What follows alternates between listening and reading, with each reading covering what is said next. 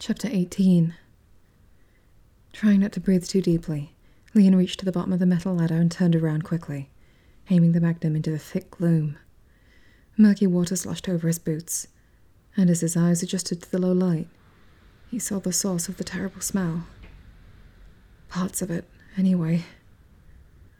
The sub-basement tunnel stretching out in front of him was littered with body parts, human corpses that had been torn into pieces. Limbs and heads and torsos were strewn randomly through the stone passage, lapped gently by the few inches of black water that covered the floor. Leon, how is it? Ada's voice floated down from the circle of light above the ladder, echoing hollowly around him. Leon didn't answer, his shocked gaze fixed upon the terrible scene, his brain trying to add up the shredded parts and come up with a number. How many? How many people? Too many to count. He saw a faceless head, the long hair streaming around it in a cloud, a heavy woman's decapitated trunk, one breast bobbing up above the rippling darkness, an arm encased in the tatters of a cop's dress shirt, a bare leg, still wearing a sneaker, a curled hand, the fingers slick and white. A dozen? Twenty? Leon! Ada's toe had sharpened. It's. It, it looks okay he called, struggling to keep his voice from cracking. Nothing moving. I'm coming down. He stepped away from the ladder to give her room, remembering something she said before, something about bodies being dumped. Ada stepped off the bottom rung, splashing into the dark tunnel. His eyes had adjusted well enough to see a look of disgust across her delicate features. Disgust and something like sadness. There was an attack in the garage she said softly. Fourteen or fifteen people died. She trailed off, frowning, and took a step past him to get a closer look at the severed and mutilated remains. When she spoke again, she sounded worried. I didn't see the attack, but I don't think they were torn up like this. She looked up, scanning the roof of the tunnel, gripping her 9mm tightly. Leon followed her gaze, but only saw algae-thick stone. Ada shook her head, looking back down at the gently rippling sea of broken flesh. The zombies didn't do this. Something got to these people after they were killed. Leon felt a chill go up his spine. That was about the last thing he wanted to hear. Standing in the humid, stinking dark and surrounded by savage bodies. So it's not safe down here. We should head back up and. Ada started forward, stepping through the tangled limbs, the sound of her careful sloshing movements seemed very loud in the otherwise silent tunnel. Damn, does she ignore everybody or is it just me? Watching his step, Leon followed, reaching out with his free hand to touch her shoulder. At least let me go first, okay? Fine, she said, sounding almost, but not quite exasperated. Lead the way. He stepped in front of her, and they started forward again. Leon trying to divide his attention between the darkness ahead and the sodden pieces of flesh and bone underfoot. Just ahead, the tunnel turned to the right, and there was some light reflected off the oily surface of the water. The passage was clearer too, with not as many bodies. Leon paused just enough to unshoulder the Remington, checking to make sure he'd chambered around. Whatever had gotten the corpses didn't seem to be around, but he didn't want to be unprepared if it came back.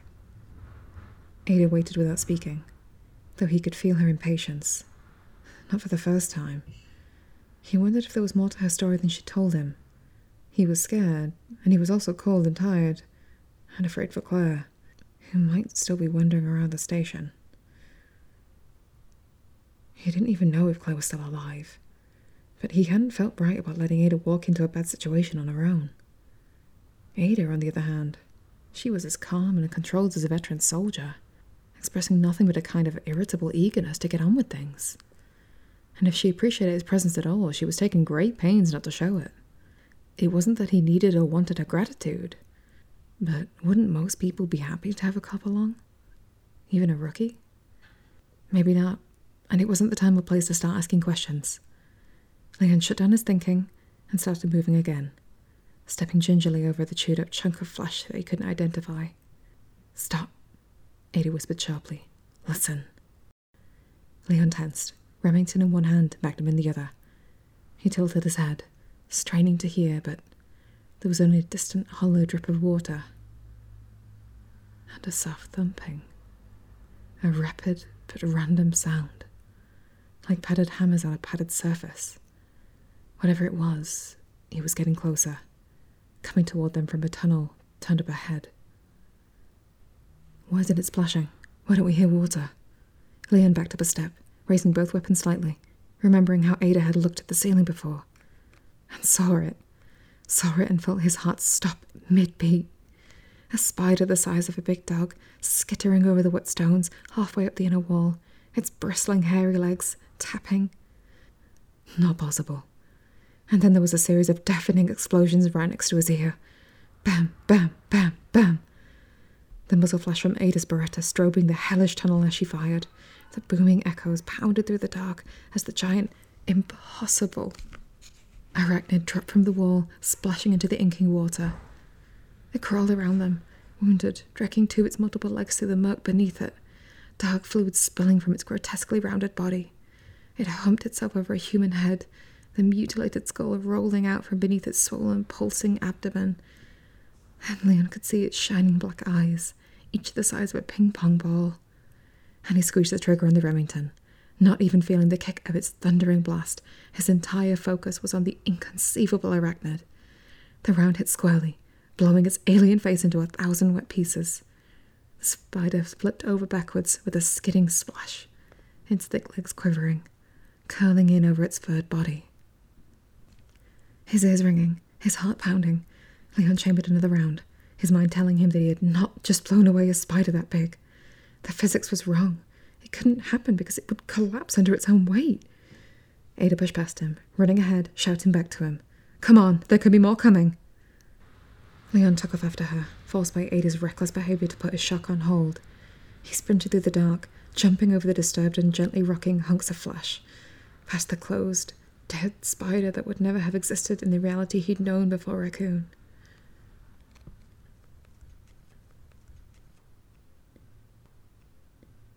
Drop your weapon, Irons commanded, and the girl did so, hesitating only for a second. The Browning clattered to the floor, and Irons had to resist the urge to laugh again, scarcely able to credit how stupidly she'd acted. The umbrella assassin had obviously grown arrogant, walking into his sanctuary as if she'd owned the place, and her smug, inflated conceit had cost her the game. Turn around, slow, and keep your hands where I can see 'em, he said, still grinning. Oh, what a gloriously easy conquest. Umbrella had underestimated him for the last time. Again, the girl did as he asked, pivoting slowly, her hands empty and open. The look on her face was priceless, her features fixed into a mask of fear and shock. She hadn't expected this. She thought it would be a simple task to take out Brian Irons. After all, he was a broken man, a shadow of a former self, his city, his life taken away. Mistaken, weren't you? he said, feeling the humour leak out of the situation, feeling the anger stir again. He kept the VP 70 trained on her ridiculously young face. Insulting that they'd sent a child to do their dirty work, even such a pretty one. Calm down, Chief Irons, she said, and even angry. He was pleased to hear the strain in her sultry voice, the edge of fear beneath her useless plea. He was going to enjoy this, even more than he'd imagined.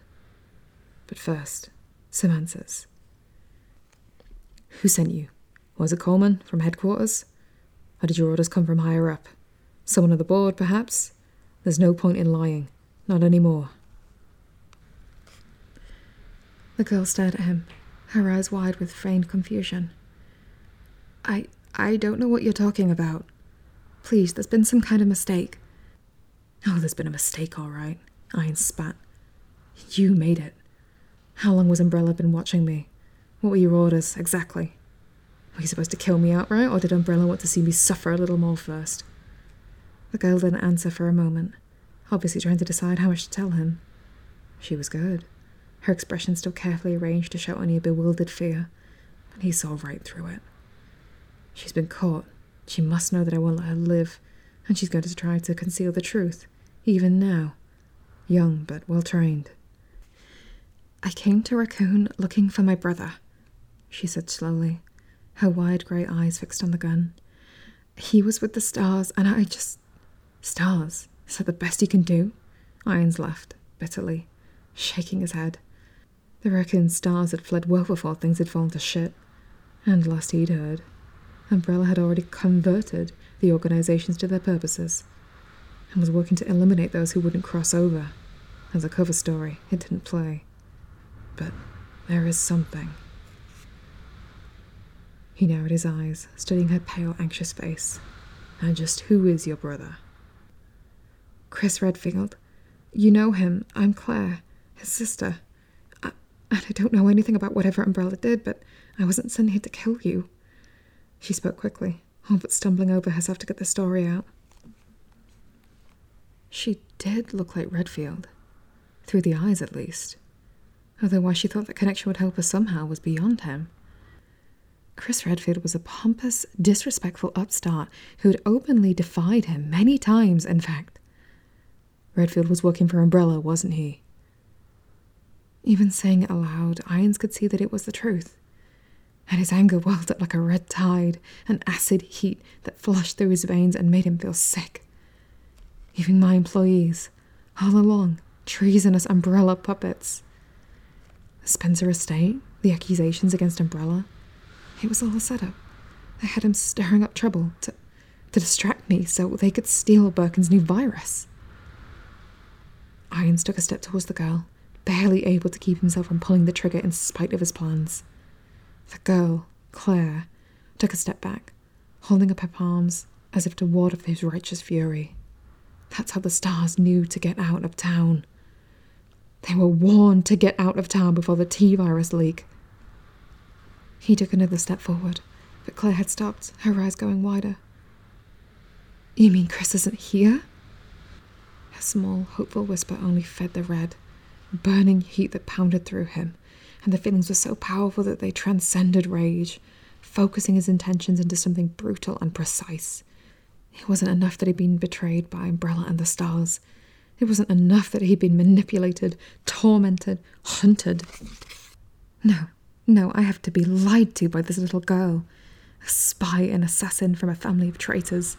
A lifetime devoted to service, a lifetime of hard won experience, a self sacrifice, and this is my reward? A slap in the face, he said. His voice was cold as this new savagery that filled him up, transforming him into the hunter. Treating me like an idiot. You don't even have enough respect to lie well. He extended the 9mm and walked towards her, each step measured and deliberate. And her fear was real this time. He could see it in the way she stumbled back, her lips trembling, her young chest heaving in an almost delicious way. She was terrified, trying to look for a weapon and watch him and get away all at the same time, succeeding at none of them as he marched forward. I have the power, he said. This is my sanctuary. This is my domain. You are the intruder. You are the liar, you are the evil, and I'm going to skin you alive. I'm going to make you scream, you bitch. I'm going to make you wish you were never born. Whatever they paid you, it wasn't enough. She backed against one of the shelves, tripping over the leg of the work table, almost falling on top of the covered trapdoor in the corner. Irons followed, feeling that beautiful, exciting power course through him, feeling excited by her helplessness. Please, you don't want to do this. I'm not who you think I am. Her pathetic entreaties made him stop and laugh. Wanting to add to her terror, wanting for her to know his control was absolute. She was wedged between a trophy shelf and the covered pit, and Irons stayed a safe distance away, enjoying the look in her glistening, overbright eyes, the panic of a trapped animal, a soft, warm, powerless animal of tender, pliable flesh. Irons licked his lips, his hungry gaze travelling over her limber, smooth, cowering form. Another trophy, another body to transform, and it was time to get down to business, too. Ah! That covered the sub-basement entrance flew into the air, splintering with a tremendous crack. One jagged piece hitting Iron's hip. He staggered, not understanding. He was in control, and yet something had gone horribly, horribly wrong. Something wrapped around his ankle. something that squeezed so tight he had the bone being crushed. Felt incredible spiking pain travel up his leg. And he locked gazes with the girl, her eyes bright with a new terror. And in that instant of contact, of clarity, he wanted to tell her so much. Wanted to tell her that he was a good man, a man who never deserved any of what had happened to him. And the vice like grip jerked, and Irons was falling, dropping the gun, pulled into the pit by the screaming, and the pain, and the beast that waited for him below.